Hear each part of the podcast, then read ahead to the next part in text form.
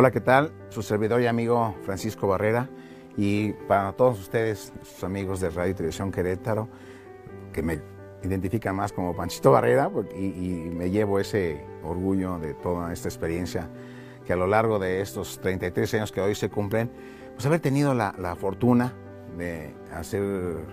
la tarea de la coordinación administrativa del nacimiento del Sistema Estatal de Comunicación Cultural y Educativa del Estado de Querétaro un proyecto que me tocó desde su fundación, con los que lo crearon, con los que lo formaron, con los que diseñaron este medio de comunicación tan importante para nuestro Estado, pues verlo nacer desde antes de la inauguración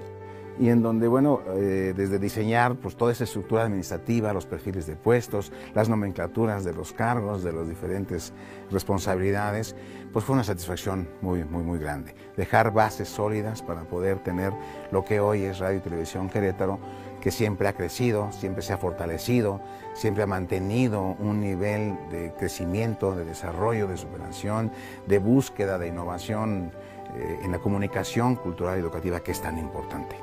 Eh, este puente de enlace con la ciudadanía pues es verdaderamente maravilloso. Y pues qué te puedo decir en el, sentido de las experiencias que tuvimos, fueron muchas, desde el diseño de la compra del equipo, la instalación de lo que hoy es la infraestructura de, este, este, gran hijo, que yo le digo, es un hijito que nos vimos, lo vimos nacer desde el enamoramiento de que naciera, de verlo florecer, porque era un reto muy grande y yo sé que sigue siendo un reto muy grande para cada director que ha estado al frente de, este proyecto, porque no es nada fácil, no es nada sencillo tener personal como lo tiene hasta ahora, apasionado, entregado, y la dirección administrativa, pues en, mi, momento, en mi tiempo, eh, sí la considero que fue una parte muy importante porque es el contacto directo continuo, diario a diario con el personal. Es esa comunicación de poder saber administrar los recursos, optimizarlos, estirarlos, este, fortalecerlos en la medida de lo posible.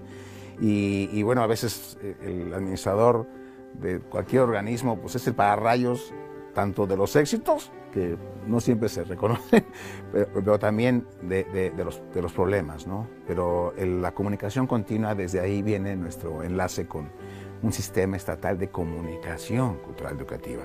Entonces, con el personal, pues teníamos que tener esa cordialidad, esa camaradería, experiencias y anécdotas, wow, muchísimas, giras de trabajo intensas,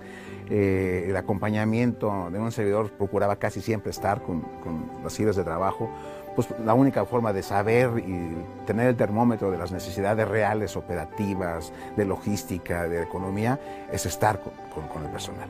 Yo agradezco muchísimo, felicidades a Radio Televisión Querétaro por esos 33 años, que estoy seguro que van a cumplir muchos más.